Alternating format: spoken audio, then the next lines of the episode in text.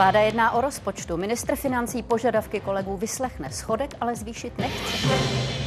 Ruský prezident hrozí jadernými zbraněmi, pokud by se na to zapojilo do bojů na Ukrajině. Zemědělci budou znovu protestovat. Ministr věří, že kabinet se na vyšší podpoře odvětví shodne.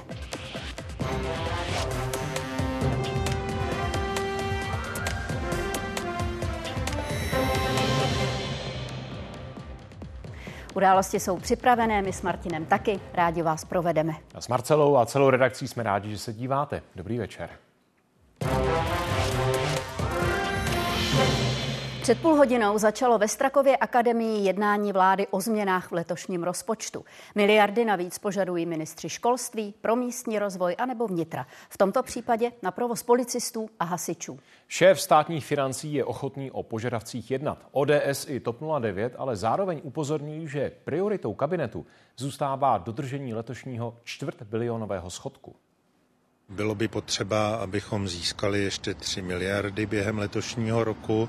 Pokud bychom získali o něco více, bylo by možné zahájit některé důležité investiční projekty, protože zejména v některých regionech kolem velkých měst chybí prostě školní infrastruktura. Je ještě před náma dlouhá cesta konsolidace veřejných rozpočtů a přicházet druhý měsíc s dalšími požadavky nad rámec schváleného rozpočtu já prostě nepovažuji za normální, za standardní a nevidím prostor, jakým způsobem bychom ten rozpočet mohli nafukovat.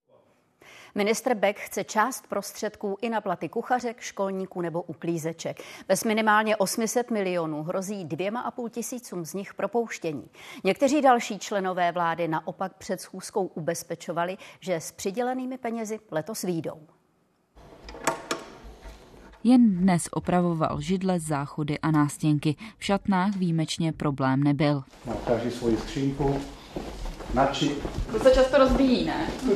Býval vojákem. Jako školník tu Josef Hamáš začínal na poloviční úvazek. Teď už má plný, aby stihl obstarat rozrůstající se areál. Jedná se o tři budovy, druhý stupeň, teďka přecházíme na první stupeň a pak máme ještě jednu budovu, kde jsou přístavba a tam jsou družiny a klub. Na letošní rok na něj nebo uklízečky ale ředitelka dostala o půl milionu méně. To jsou peníze na dva z celkem šesti úvazků. Ty dva úvazky, které nemám rozpočtované od ministerstva, platím z těch nadtarifních prostředků, které jsou určeny na platy učitelů. Podle pokynu ministerstva máme čekat na to, jestli třeba ještě nepřijde nějaká další záplata. To by mohlo být jasnější už po dnešním jednání vlády. Ministr Beck chce pro kapitolu školství 3 miliardy navíc, z toho na doplacení nepedagogů, který kterým teď hrozí propuštění 800 milionů. Já bych byl velmi rád, kdyby se podařilo jakousi garanci pro školství získat co nejdříve, protože nám to umožňuje potom dobře využít třeba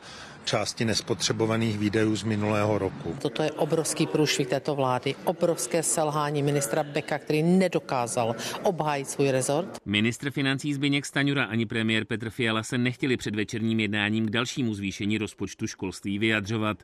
Jejich strana je ale k požadavkům ministra Beka skeptická. Není nedostatek eh, peněz v rezortu školství, v kapitole školství, ale že je také potřeba se bavit o tom, jakým způsobem ty výdaje strukturovat. Podobnou část částku jako ministr školství by rádi pro svůj rezort vyjednali i ministři vnitra a místního rozvoje.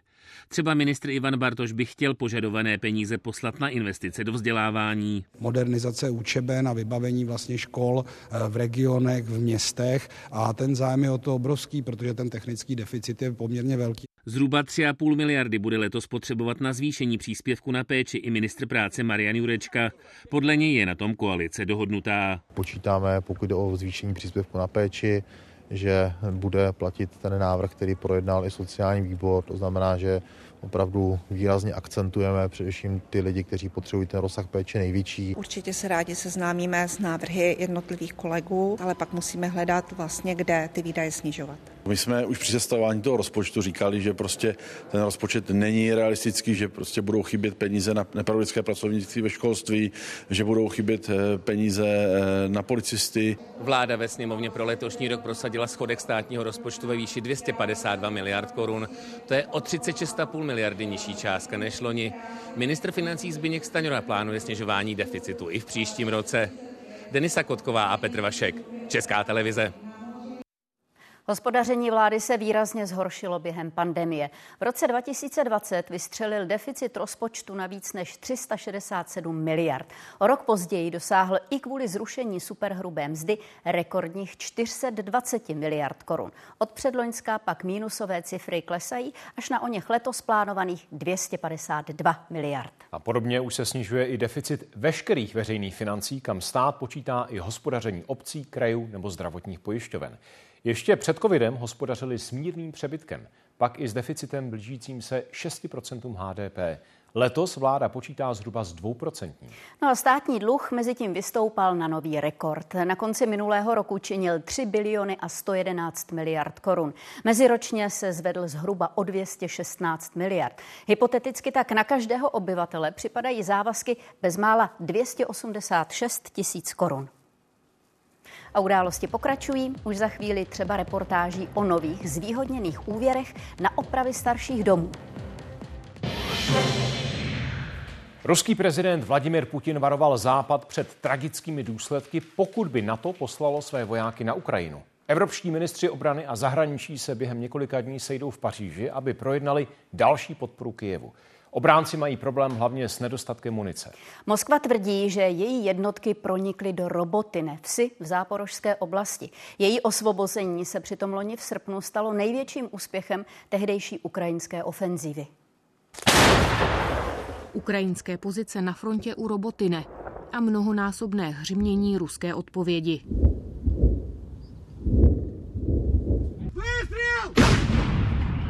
Zatímco početnější a municí vybavená invazní armáda útočí, obránci musí počítat pomalu každý výstřel. Bez takového zbrojení, bez aviací, sedíte v hluché oboroně, ráno či pízno, budeme prosíbat. Robotine, kterou osvobodili během ofenzivy loni v srpnu, teď zřejmě ztrácejí. Rusko v posledních dnech zabírá taky vesnice kolem obsazené a vdiivky. Takové mikroposuny nejsou na mapě patrné. Převaha ruského tlaku na celé frontě je ale jasně viditelná. Zatímco ruský ministr obrany Sergej Šojgu kontroluje produkci zbrojovek jedoucích na plný výkon, spojenecké dodávky Ukrajině mnohde váznou. Novou podporu a dodržení už daných slibů se snaží po světě vyjednat ukrajinský prezident Volodymyr Zelenský. I první dáma Olena. Ruský prezident Vladimir Putin v projevu k národu mezi tím ocenil, že jeho armáda sbírá bojové zkušenosti a Západu otevřeně vyhrožoval, aby neuvažoval o vyslání jednotek NATO na Ukrajinu. Všechno tohle reálně hrozí konfliktem реально s použitím zbraní. To by znamenalo zničení civilizace. использованием ядерного оружия, а значит уничтожением цивилизации. А ничего этого не понимают, что ли? Nasazení aliančních vojáků na frontě už předtím Spojené státy i řada evropských zemí odmítla. Dana Zlatohlávková, Česká televize. Novinka v rámci dotačního programu Opravdům po babičce. Od března bude možné požádat o zvýhodněný úvěr na rekonstrukce starších rodinných domů. Měl by mít poloviční úrok oproti běžně nezajištěné půjčce. Letos maximálně 3,5 Tady je potřeba vyplnit eh, to, eh, to vytápění. Spočítat případnou úsporu a pak klientovi doporučit vhodnou dotaci. Od nového roku součást práce poradců stavebních spořitelen. My se mu snažíme eh, vysvětlit, kde se ta nemovitost nachází dneska a kam by se mohl posunout, když udělá nějaká určitá konkrétní opatření. Je tam spoustu dotazů ohledně dotačního programu opravdu po babičce. Z toho je možné získat peníze na energetické úspory, hlavně zateplení u starších domů. Vyřídíte tady všechno vy za mě, pokud eh, zjistím, že ta dotace je pro mě vhodná? Hmm. My vám v tom výrazně pomůžeme. Jediné, co zatím eh, neumíme, ale věříme, že od května také bude, bude k dispozici, tak je to samotné vyřízení té dotace. Pokud bude žadatel potřebovat provést další úpravy, může dotace nově zkombinovat se zvýhodněným úvěrem bez nutnosti zástavy. I když ten dům má zatížený hypotéku a třeba jeden z těch partnerů eh, v té domácnosti na materské dovolené, to znamená už takováto rodina nedostane další e, úvěr, tak tento produkt opravdu po babičce míří přesně na ně. Musí udělat dva kroky, udělat projekt, a udělat energetický posudek. 3,5% je maximální úroková sazba a bude vlastně na konkurenčním boji jednotlivých stavebních spořitelen a bank, které se zapojí, jakou sazbu budou schopni nabídnout. To bude platit také o fixaci úroku. Ta musí být alespoň na pět let. Splatnost u stavebních spořitelen je pak nastavená na 25 let, u bank o něco méně. V tuhle chvíli umíme nabízet 20 let jako bankovní sektor a přičemž vedeme jednání a abychom byli schopni taky nabízet eh, podobně dlouhou splatnost. Program Opravdu po babičce cílí hlavně na mladé rodiny, které mohou získat bonus až 50 tisíc korun za každé nezaopatřené dítě. Se spuštěním zvýhodněných úvěrů k programu počítá Ministerstvo životního prostředí také s vyšším zájmem. Aktuálně si žádost podalo asi 13 lidí. Do roku 2030 doufá ministr Hladík ve 40 tisíc žádostí. Nina Ortová, Česká televize. Pokračuje líčení s psychiatrem Janem Cimickým, obžalovaným z desítek případů vydírání a čtyř znásilnění. On sám dnes nepřišel a vinu odmítá. Obvodní soud pro Prahu 8 vyslechl další svědky, například zdravotní sestru, která s lékařem pracovala na klinice Modrá laguna. Já za celých deset let nic takového e, jsem jaksi nepoznala nebo nezachytila. Ani jako, aby pan doktor vůči mě něco takového jako... Nejenom vůči vám, ale, ale vůči pacientkám. Tak, ale i vůči pacientkám, to jako... Nic jste nikdy nespozorovala? Ne, ne. Soud většinu svědků vyslechl za zavřenými dveřmi bez veřejnosti. Obžaloba popisuje celkem 39 skutků z let 1979 až 2019. Já samozřejmě výpovědi těch svědků, eh, kteří byli vyslýcháni, ať už v té první nebo druhé části znám, protože ty svědci byli vyslýcháni v přípravném řízení, tak já vlastně mě jako žádná z těch výpovědí nepřekvapila. Zemědělci budou znovu protestovat. Dohodli se na tom zástupci Agrární komory a Zemědělského svazu po jednání s ministrem. Nejbližší demonstraci svolávají na příští čtvrtek 7. března do Prahy. Schůzku sledovala Tereza Glajchová. Terezo, co ministr Výborný nespokojeným farmářům nabídl a proč neuspěl?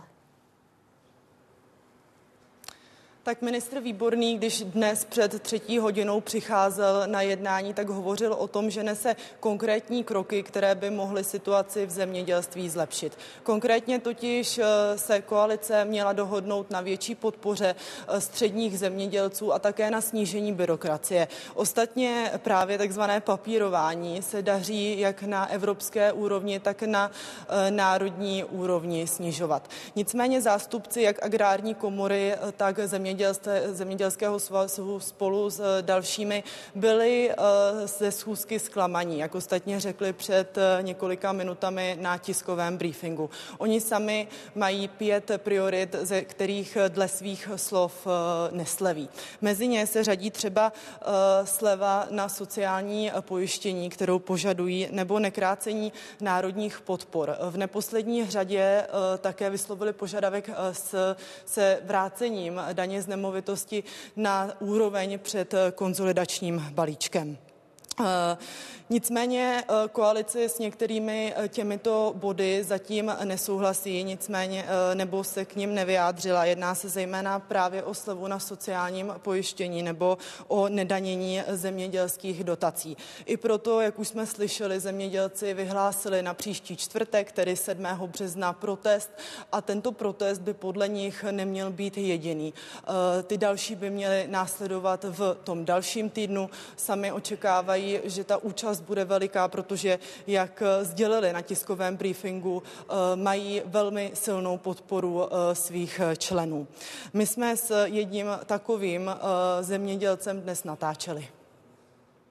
Situace v zemědělství ho minulý týden, jak říká, přinutila jet demonstrovat do Prahy. Ministru výbornému Pavel Reš vysvětloval, co vše je potřeba zlepšit. Protest podle něj splnil účel. Co by mě pomohlo? Úplně na prvním místě by mi pomohla daň z nemovitosti. Zemědělství se věnuje 33 let. Na 560 hektarech pěstuje třeba obiloviny, cukrovou řepu nebo mák. Právě kvůli vyšší daní z nemovitosti mu rostou výdaje.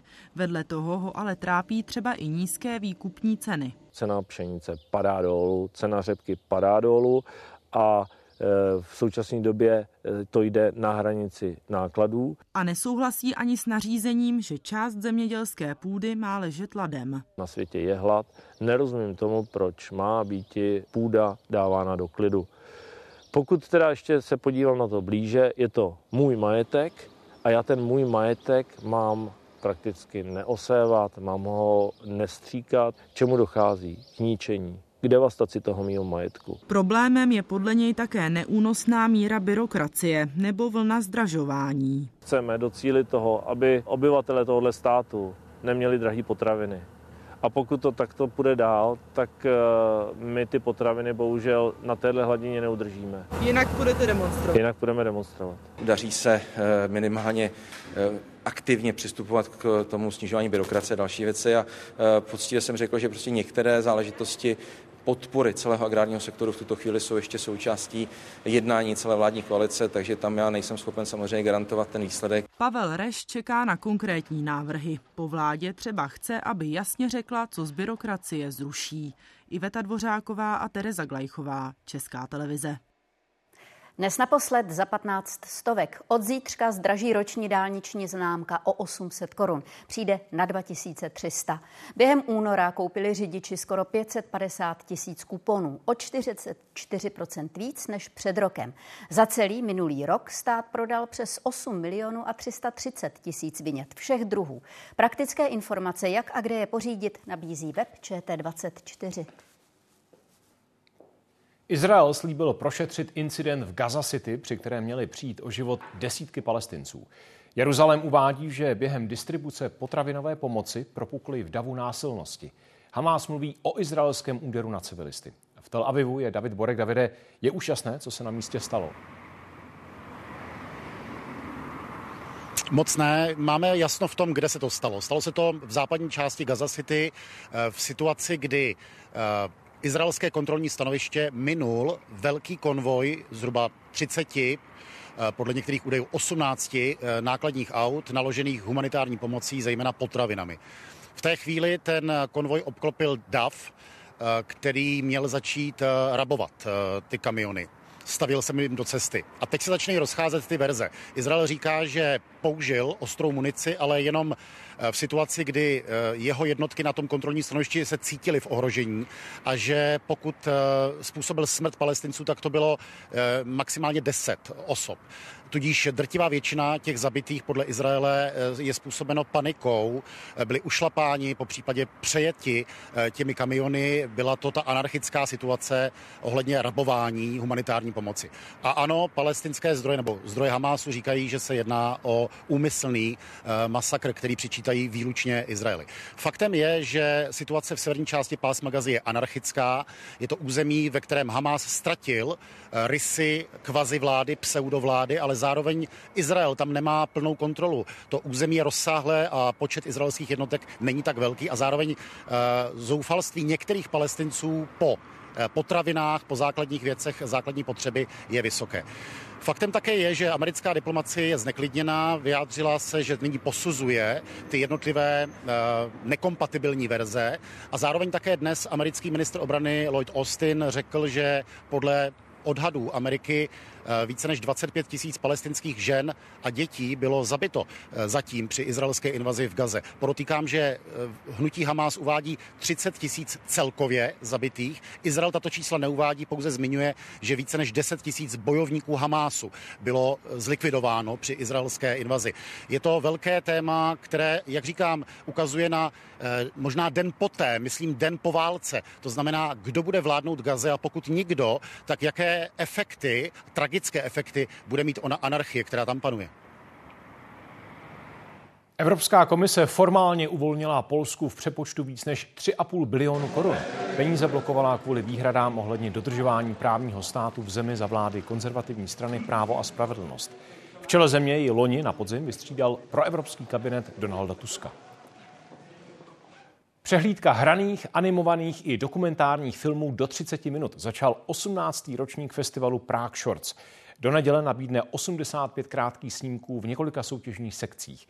Jejich vítěze je možné sledovat v sobotu večer během dlouhé noci s krátkým filmem. Člověk ke kvalitnímu životu nepotřebuje víc než 3 MWh elektrické energie ročně. 3 MWh, název jednoho z 15 snímků v národní soutěži. Premiéru měl na festivalu v Rotterdamu. Pracovník jaderné elektrárny si stanovil svůj maximální odběr elektřiny na rok. Ta energie, kterou si vytyčil, mu ale začíná docházet a on se musí rozhodnout, eh, jak, vynal, jak naloží s tou, která mu ještě zbývá. Šlo nám vlastně o to vyjádřit hranice naší spotřeby a to, že eh, existují nějaké důsledky, konsekvence eh, našeho konání. I další krátké filmy měly premiéru na zahraničních festivalech. Osmý den a Elektra v Kán, Mořská sůl v Benátkách a snímek Deniska umřela získal jednu cen na Berlinále. Střed dvou odlišných kultur, komunikaci i budování mýtů řeší scénář Ceny příběhu. Film vznikl v první česko-grónské koprodukci. Ukázalo se, že natáčení na tak málo osídleném ostrově je náročné. Narazili jsme na takové věci, jako že je velký problém třeba sehnat techniku filmovou v Grónsku. A pak samozřejmě je problém v tom, že pohybovat se po Grónsku není také vůbec jednoduché, co znamená, že jsme byli velmi limitovaní, co se týče uh, těch lokací. Johanne Mick, 3. března začne online část přehlídky. Na platformě Karlovarského festivalu Quiv TV bude k dispozici 56 snímků ze soutěžních i nesoutěžních sekcí, a to až do 17. března. Anna Zuzánková, Česká televize. Po nadprůměrně teplém začátku roku, hlavně únoru, přichází meteorologické jaro. Jaké počasí přinese, to řekne už za chvíli Pavel Karas. Náklady na bydlení rostou. V loni o 20% hlavně vinou drahých energií. Lidem navíc klesají reálné příjmy. Víc kolem půl osmé. Soud kvůli podezření ze zneužití sportovních dotací poslal do vazby Iva Kaderku, šéfa Českého tenisového svazu. Podle vyšetřovatelů jím vedená organizace dala desítky milionů korun spolku Vojtěcha Flégla. I ten je po dnešku ve vazbě. Oba odmítají, že by se dopustili trestného činu. Ivo Kaderka už podal stížnost. Celkem policie v případu obvinila pět lidí. Hrozilo a hrozí stále eh, nebezpečí ohrožování výslechu dosud nevyslechnutých svědků a spolubviněných. A soud eh, oběma tím návrhům vyhověl, posoudil tu základní důvodnost toho trestního stíhání, kterou shledal a shledal zde i důvodnou obavu, že by mohlo docházet eh, právě k tomu ovlivňování svědků a maření vyšetřování. Mm-hmm. Otázky a odpovědi. Po víc než čtyřech měsících se ve sněmovně konaly interpelace na premiéra a ministry. Naposledy se poslanci ptali členů vlády koncem října. Pak čtvrtky vyhrazené tomuto účelu zaplnila série mimořádných schůzí. Čtvrteční ráno ve sněmovně. U řádné schůze je program daný jednacím řádem. Odpovědi na písemné interpelace. Nejpozději do 11 hodin je možno podat přihlášky k ústním interpelacím jen na předsedu vlády podali poslanci 37 dotazů, na ostatní členy kabinetu dokonce 86. Jejich pořadí se losuje. Jaderná energetika, Ukrajina, Liberty Ostrava. Otázky míří i na řadu dalších témat. Mezi prvními je Josef Kot. Ptát se chce na Green Deal a zemědělství. Interpelaci mám nachystánou v podstatě možná tři měsíce s tím, že jsem ji teď doplnil. Bych byl velice rád, kdyby nám pan premiér byl schopen říct, co česká, konkrétně česká vláda udělá pro české zemědělce. Zahajujeme nyní ústní interpelace. Jen chvíli poté se ukázal první spor mezi opozicí a vládou. Jsem rád, že se tady opět setkáváme u eh, pravidelných interpelací.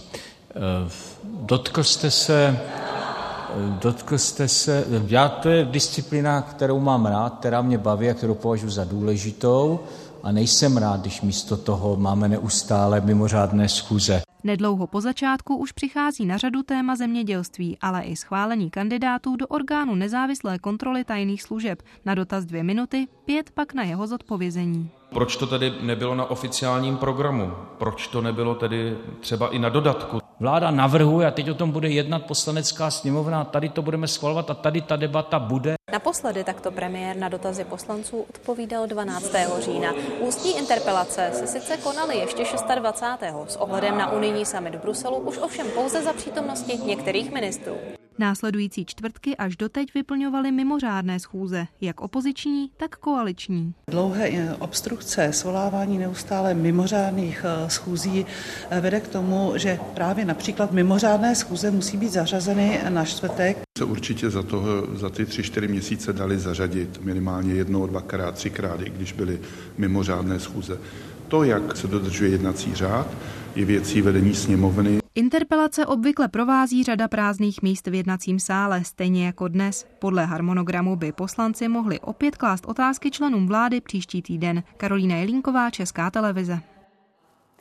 Za ohrožení právního státu považuje slovenský ústavní soud část změn v trestní novele. Dnes potvrdil, že pozastavil snížení trestů a zkrácení promlčecí doby. A to ještě předtím, než měli začít platit. Prezidentka to vnímá jako dobrou zprávu pro demokracii.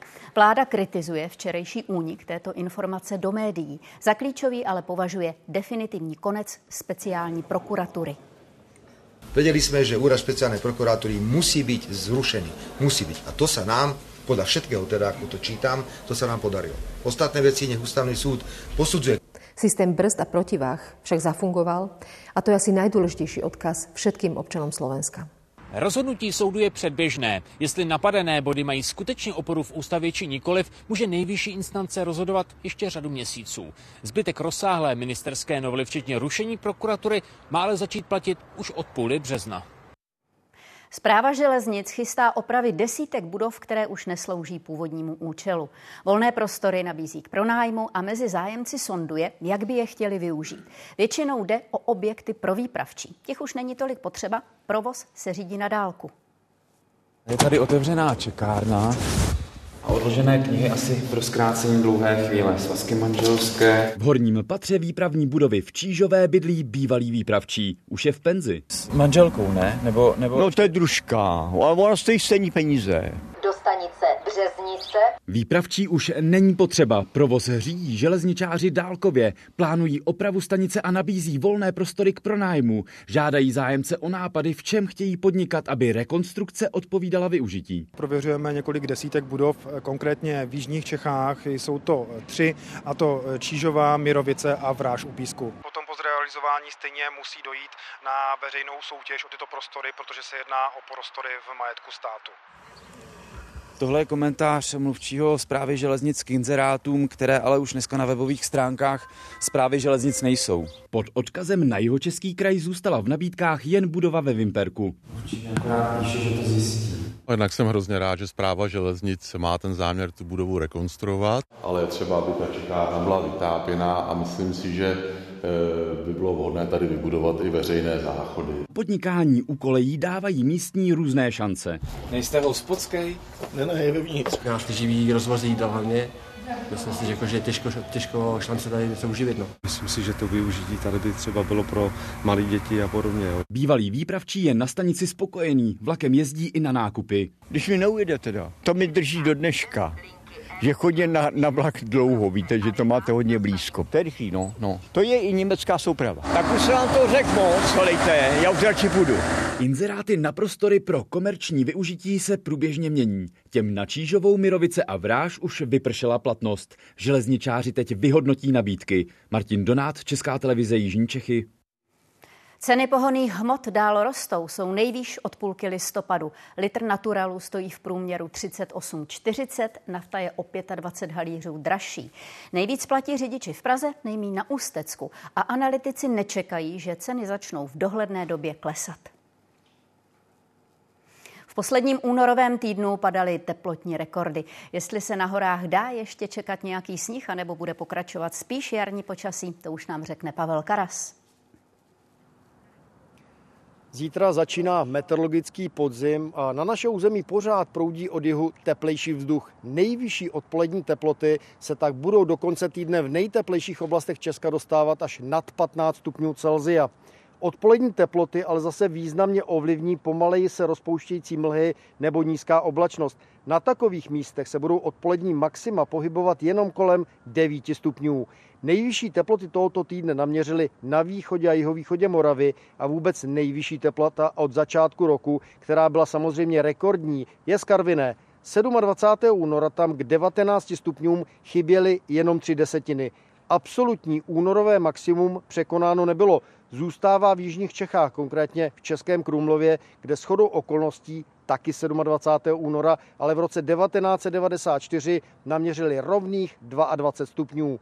Teploty zůstanou do konce týdne nadprůměrné, přechodně ale bude pršet. V pátek odpoledne dorazí déšť od jeho východu a pršet bude místy i v sobotu. Neděle pak bude většinou bez deště a ukáže se i slunce.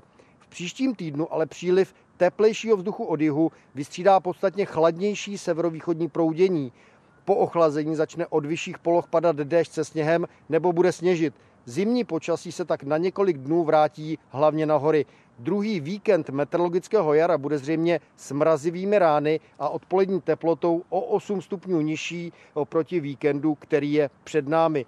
Po nadprůměrně teplém lednu a únoru bude zřejmě nadprůměrně teplý i třetí měsíc roku 2024, tedy březen, který zítra začíná. Shoduje se na tom alespoň většina numerických modelů. Bydlení není žádná láce. Náklady se loni zvedly rovnou o pětinu kvůli dražším energiím, vodě i nájemnému. Údaje zveřejnili statistici. V Tuzemsku žije většina lidí ve vlastním. 20% si byt nebo dům pronajímá. A s bydlením převládá spokojenost. Pokud ČSU zaznamenala nějaké stížnosti, týkaly se hluku, zápachu v okolí, zatékání anebo vlhkosti. Z metropole na vesnici z menšího patrového domu do většího přízemního, přesto za méně peněz. Náklady, eh, jak tvrdí můj manžel, se snížily o 30 až 40% Už u prvního domu jsme se snažili používat materiály a technologie, které přinášely úspory. U stavby druhého domu už ty možnosti byly daleko větší. Zateplení fasády, střechy nebo podlahy má dneska už většina domácností. Jenom desetina domů a bytů ho ale dělala v posledních pěti letech. Skoro 90% domácností má okna s dvojitými nebo trojitými skly. Na nás obrací lidi eh, převážně mladí, jo, protože eh, buď zdědí byt, nebo koupí si nějaký třeba starší byt, který potřebuje rekonstrukci. Za prvé koupelna, za druhé kuchyň, to je taková největší eh, bolest těch starých bytů. Za bydlení loni na jaře lidé zaplatili v průměru skoro 17% z čistých příjmů. O rok dřív to bylo zhruba 15%. Ti, kteří žijí ve vlastním domě, dali za bydlení 13,5% čistého příjmu. U lidí v nájmu to bylo přes 30% Vysoké pořizovací ceny, ale i drahý provoz. To jsou důvody, proč se staví menší byty. Já si pamatuju dobu, kdy řekněme průměrný byt 2 plus KK měl velikost kolem 55 metrů čtverečních a dneska mluvíme spíše o velikosti 45 metrů čtverečních. V rodinných domech žije necelých 40% domácností, eh, ve vlastních bytech eh, necelých 30% domácností a zhruba 6% domácností žije v družstevních bytech. Eh, v nájemním bydlení potom žije asi pětina domácností. Přes rostoucí náklady je 9 z 10 lidí se svojí bytovou situací podle statistiků spokojeno. Nejčastěji jim bydlení znepříjemňuje hluk od sousedů nebo z ulice. Jitka Fialková, Česká televize. Výdaje za bydlení rostly v posledních deseti letech každoročně o 100 koruny. V roce 2013 za něj lidé platili průměrně 5600 korun měsíčně. Skok nastal loni kvůli prudkému zdražení energií, kdy meziročně stouply skoro o 1500 korun. Z dat statistiků taky vyplynulo, že klesá podíl úplných rodin. Před deseti lety tvořili zhruba 60% Do roku 2017 jejich počet rostl. Loni jich bylo něco přes 57% A ještě vzdělání třetina dotázaných dosáhla vyššího vzdělání než jejich rodiče. Většina je na tom ale stejně. Informace o životních podmínkách Čechů statistici zjišťují od roku 2005. Loni se do něj zapojilo přes 8,5 tisíce domácností. Jak celkově vycházíte s měsíčním příjmem? Máme tady takovou škálu od jedničky do šestky, kdy jednička jsou velké obtíže a šestka potom velmi snadno. Tak kam byste zařadili? Do šestky. I mně to pomáhá. Já v tom vedení účetnictví v domácnosti nejsem moc pilná, takže pro zajímavost jsem si sečetla opravdu za co, co vydávám a byla jsem překvapena, jak jsou některé položky vysoké. Co se týká teda vás oba, obou dvou, tak jste pořád ve starobním důchodu. Ano, ale manžel ještě pracuje a je mu 86. Hodně sportuji nebo chodím za kulturou a tam se třeba zvedly ceny u vstupenek. Chodila jsem plavat do bazénu do Teplic, tam stála vstupenka 150, nyní už stojí 300. A pokud teda chodíte každý týden, tak se vám to promítne, tak snížím jídlo. O trochu. Domácnostem v Česku loni vzrostly příjmy o 7,7%. Každý si tak průměrně vydělal skoro z 260 tisíc korun ročně. Kvůli zdražování si za ně ale mohl dovolit míň. Přesto skoro 70% lidí podle statistiků vychází z příjmy docela snadno. Byt zrekonstruovali ještě předtím, než Kateřina Vojíř nastoupila na mateřskou. Do práce už se ale částečně vrátila. Manželé se tak shodují, že našetřit si, třeba na nový nábytek, by u nich neměl být problém. Jsme schopni na to našetřit, eh, odepřít si třeba tu dovolenou a, a udělat něco v rámci bytu eh, umíme s tím operovat. Opačnou situaci zažívá podle statistiků 30% lidí. Nejde ale jen o výměnu opotřebovaného nábytku. Další položkou, na které řada domácností musí šetřit, je dovolená.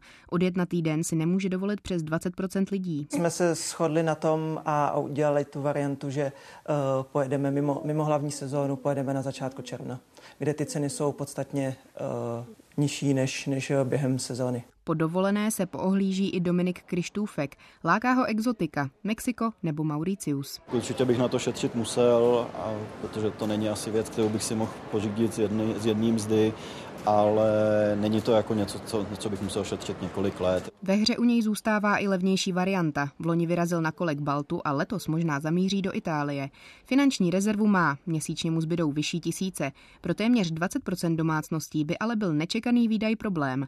Meziročně přibylo i lidí, kteří si nemohou dovolit dostatečně vytápět byt nebo konzumovat maso každý druhý den. Jak vám dopadla ta poslední kontrola? Mezi nejchudší skupiny obyvatel patří samoživitelé a také seniori. V těžké situaci je i nemocná Eva Hobíková. Nájem mi zvedli, no tak nevím, jak bych to z toho příspěvku na bydlení a z toho důchodu vůbec jako zaplatila. Když bych to dal dohromady, tak mi z toho zbydou, řekněme, tak dva tisíce. Příjmovou chudobou je u nás ohroženo skoro 10% lidí. V porovnání s ostatními evropskými státy je to jedno z nejnižších čísel.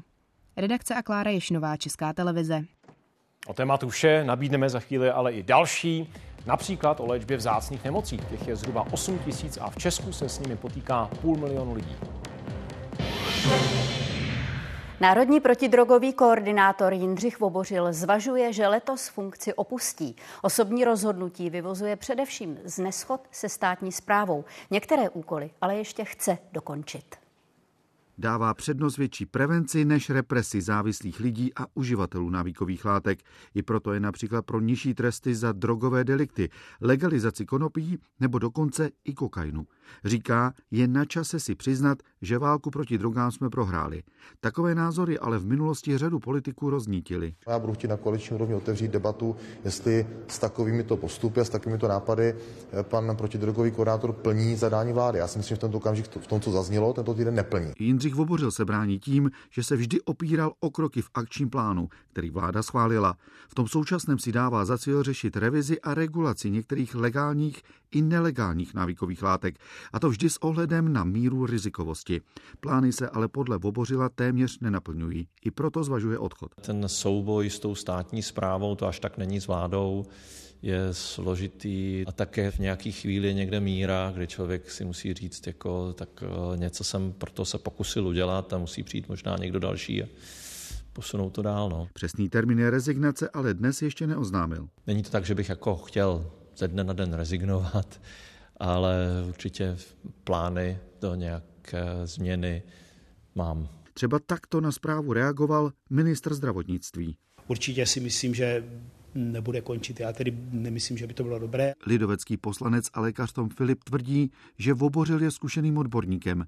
Na úředníka se ale podle něj v médiích prezentoval víc, než by měl a často s kontroverzními tématy. Pokud by rezignoval, je to jeho rozhodnutí a budeme muset hledat nějakého odborníka, který zastane tuto funkci. Já určitě v některých věcech jako nabídnu vládě, abych třeba případně jako poradensky jako mohl fungovat. V roli národního koordinátora ale chce současné vládě ještě pomoct legislativně dokončit několik zákonů. Například ten o návykových látkách, který je ve sněmovně od loňského června. Změnit systém financování prevence nebo se zaměřit na černý trh s tabákem. Redakce a Richard Samko, Česká televize. V obžalobu vyústilo vyšetřování požáru domova pro mentálně handicapované ve Vejprtech na Chomutovsku. Míří na ředitele městské zprávy sociálních služeb Viktora Koláčka. Za obecné ohrožení z nedbalosti mu hrozí až 10 let vězení. Věc komentovat nechtěl. Při neštěstí zahynulo před čtyřmi roky devět lidí. Přímé letecké spojení Praha-Tokio získalo v Japonsku politickou podporu. Ministři zahraničí obou zemí podepsali dohodu, která pro vznik linky vytváří veškeré předpoklady. Česko o ní usiluje dlouhodobě. Teď ještě záleží na tom, jestli i tamní letecké společnosti vyhodnotí jako potenciálně ziskovou. Donaldu Trumpovi hrozí vyřazení z republikánských primárek už ve třetím státě. Soudkyně v Illinois rozhodla, že se podílel na povstání proti vládě a proto nesplňuje pravidla pro prezidentskou kandidaturu. Bývalý šéf Bílého domu vzkázal, že se radikální levice pokouší Američanům sebrat právo volit. Právní problémy Donalda Trumpa se stupňují a s tím je potřeba získat peníze na účty od advokátů. Tento měsíc proto kromě kovových karet pro dárce kampaně spustil i prodej zlatých tenisek až za 9 tisíc korun. Je to křesťan, je to čestný člověk, bezdůvodně jdou po něm. Jenže odvolací soud v New Yorku odmítl Trumpovu žádost na 100 milionovou kauci. Místo téměř půl miliardy dolarů za podvody při vedení jeho impéria. Hrozí mu tak, že bude muset rozprodávat majetek. Jeho protikandidátka pak žádá, aby nemohl republikánskou stranu využívat pro financování soudních procesů. Republikánská strana navrhla rezoluci, která říká, že nelze využívat jako tajný fond pro pokrytí nákladů na Trumpovy právníky. A on je kvůli tomu rozčílen. Velká pozornost se teď upírá k nejvyššímu soudu. Ten oznámil, že 22. dubna vyslechne argumenty, zda pro Trumpa platí plná prezidentská imunita imunita případu útoku jeho stoupenců na americký kongres ze 6. ledna 2021. Podle kritiků soudu s konzervativní většinou je to pozdě a proces za pokus zvrátit výsledek voleb se tak do listopadových voleb už nemusí stihnout. Od nejvyššího soudu v zemi se taky čeká verdikt, zda Trump může kandidovat v primárkách v Kolorádu a státu Maine, kde mu účast zakázali s tím, že se podílel na povstání proti americké vládě. Nově se k zákazu připojila i soudkyně ve státě Illinois. Jsou to stalinistické vykonstruované procesy na objednávku Joea Bidena, které podpalují nejen náš systém vlády, ale taky stovky let trvající tradice práva na západě. V březnu Trumpa navíc čeká první trestní soud v případu pornoherečky, se kterou měl mít poměr a peníze za její mlčení podle žaloby maskoval jako právní výdaje. Bohumil Vostal, Česká televize, Washington. Nový osmipodlažní pavilon urgentního příjmu a chirurgických oborů na ploše téměř půl hektaru otevřela krajská nemocnice v Pardubicích. Stál miliardu a 800 milionů, vybavení další půl miliardu. Zdravotníci a pacienti mají k dispozici třeba 11 operačních sálů s vybavením pro robotické zákroky. Na budově je heliport. Provoz tam zahájí 18. března. Nový pavilon s 250 lůžky soustředí péči v chirurgických oborech pod jednou střechou. Pacienti už nebudou muset putovat po ambulancích, po areálu nemocnice jako dosud. Nejvyšší čas ořezat stromy v blízkosti elektrického vedení. Povinnost mají ze zákona majitelé pozemků, nad kterými dráty vedou. Podle energetiků na to ale často zapomínají a právě zlomené větve nebo celé stromy jsou nejčastější příčinou přerušení dodávek energie. Když se Antonín Tomanec s manželkou před 44 lety do Nivnice přistěhoval, vysadil před domem okrasné tuje. Vezmete si žebřík a nůžky tak, jak to dělá každý zahrakář, ostříháte to, pokud dosáhnete, aby to nebránilo ničemu a počkáte a další rok znovu. Právě polámané stromy nebo větve, které spadnou do drátů, jsou jednou z nejčastějších příčin přerušení dodávek elektřiny. Hlinek nebo vedení máme 18 000 km. Takže si představíte ten rozsah eh, v rámci našeho zásobovacího území, tak ty poruchy jsou každý den.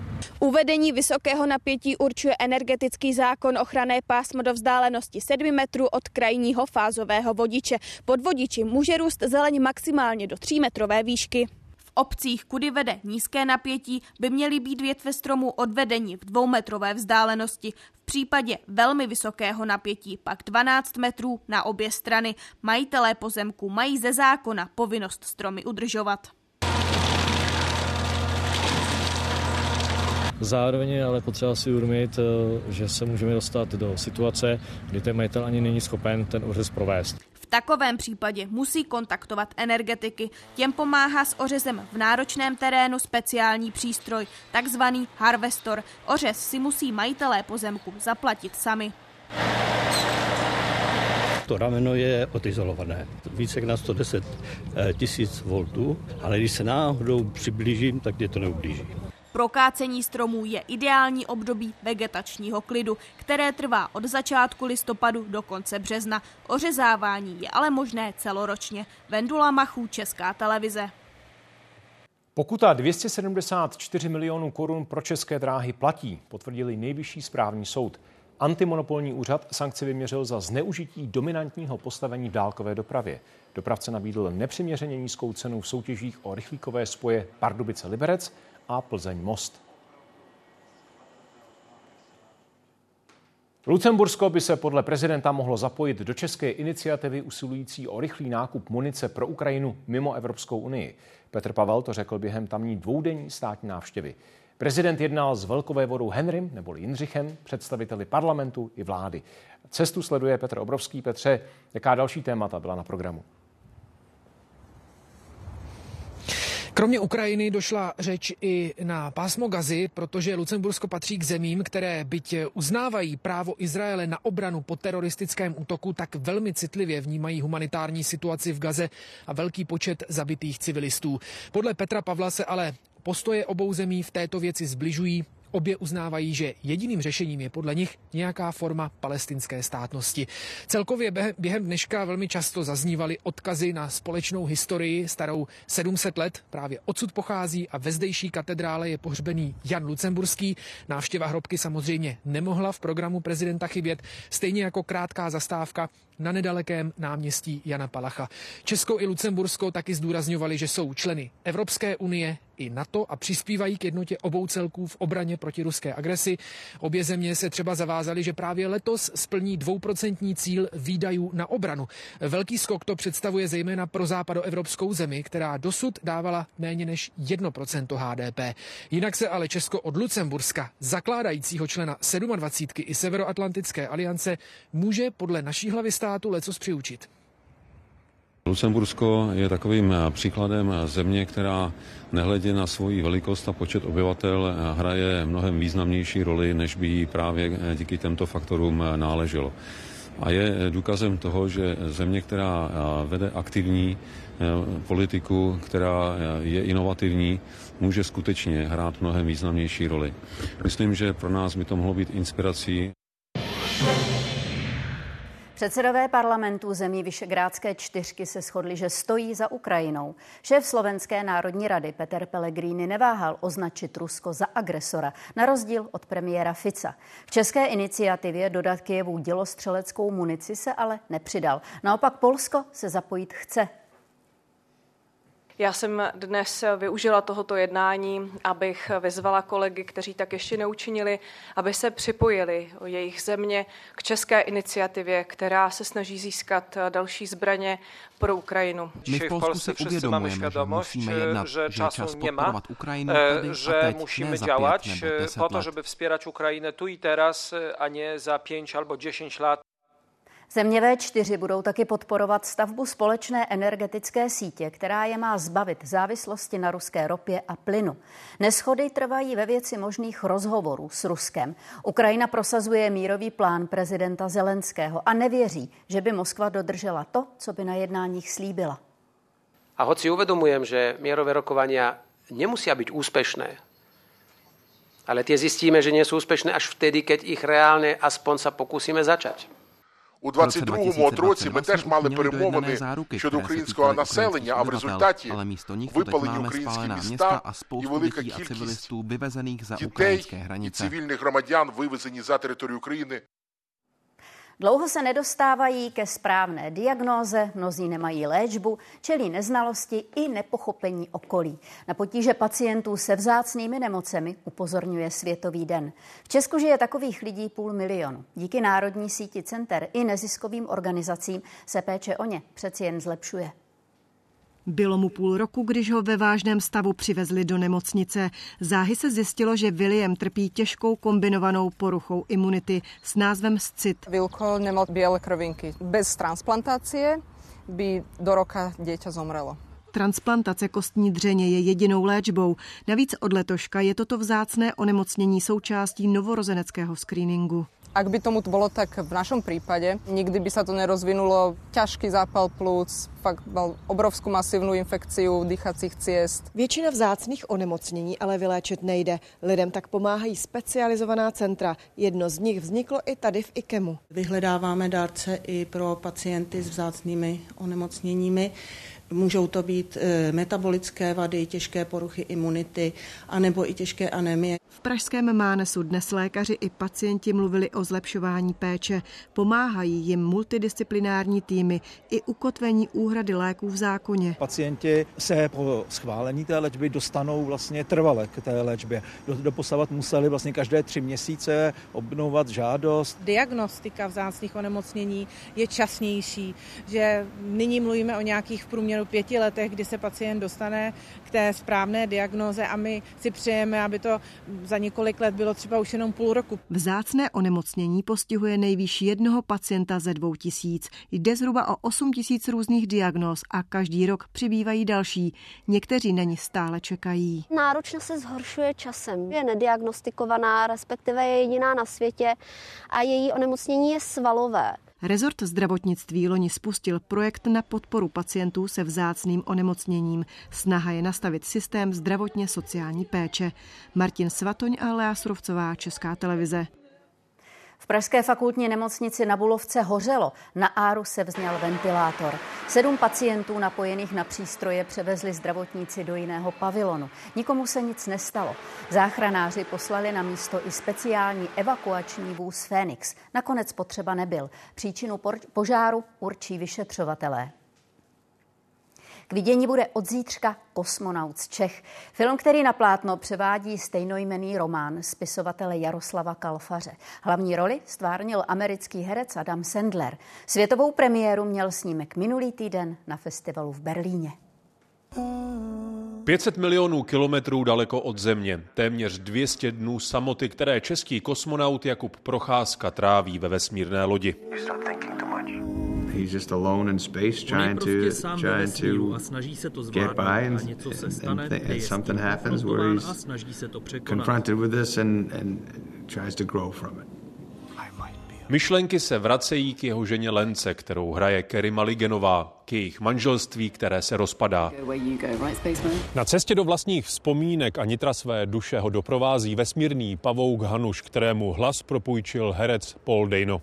So if you're traveling alone back to the beginning and, and you see somebody else and you see how lonely they are, you know, uh, Hanush definitely wanted to, I think, help Jakob. Film se natáčel během pandemie také v Čechách, v Praze v kongresovém centru. Diváci poznají ústřední telekomunikační budovu na Žižkově. Režisér Johan Renk, známý seriálem Černobyl, si Česko vybral záměrně. Mohli jsme točit v řadě východoevropských zemí podle toho, kde je to nejlevnější, ale pro nás všechny bylo velmi důležité, že jsme točili v České republice, abychom také poctili knihu Jaroslava Kalfaře. Natáčeli jsme během pandemie ke konci a proto bylo všude méně lidí right, right at the end, ale bylo to nádherné místo. Not as crowded as it usually is, but what a beautiful, beautiful place. Loved it. Loved the people, loved getting to know the history. Kosmonaut z Čech v podání Adama Sandlera odstartoval v Berlíně ve světové premiéře s červeným kobercem pro všechny jeho hvězdy. K vidění bude od března. Z Berlína Pavel Polák, Česká televize. Po čtyřech letech se na brněnské výstaviště vrátil motosalon. Představuje 300 motorek i umění jízdy na nich. Živě sledujeme kaskadéry na dráze postavené mezi pavilony. Některé stroje si můžou vyzkoušet sami návštěvníci. Pořadatelé jich očekávají na 50 tisíc.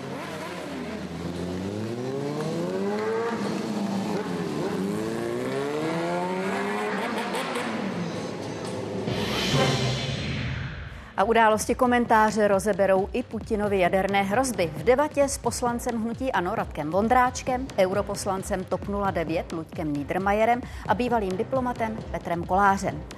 A zítra budeme sledovat třeba nová data statistiků o vývoji české ekonomiky. Události končí, děkuji vám za pozornost a teď už sport a v něm dnes i odpověď na otázku, proč se nekonaly biatlonové závody světového poháru. Detaily má Jan Smetana. Ano, eh, no asi to neřeknu tak odborně jako Táňa Míková, ale ty důvody jsou stoprocentní vlhkost, silný déšť a taky mlha.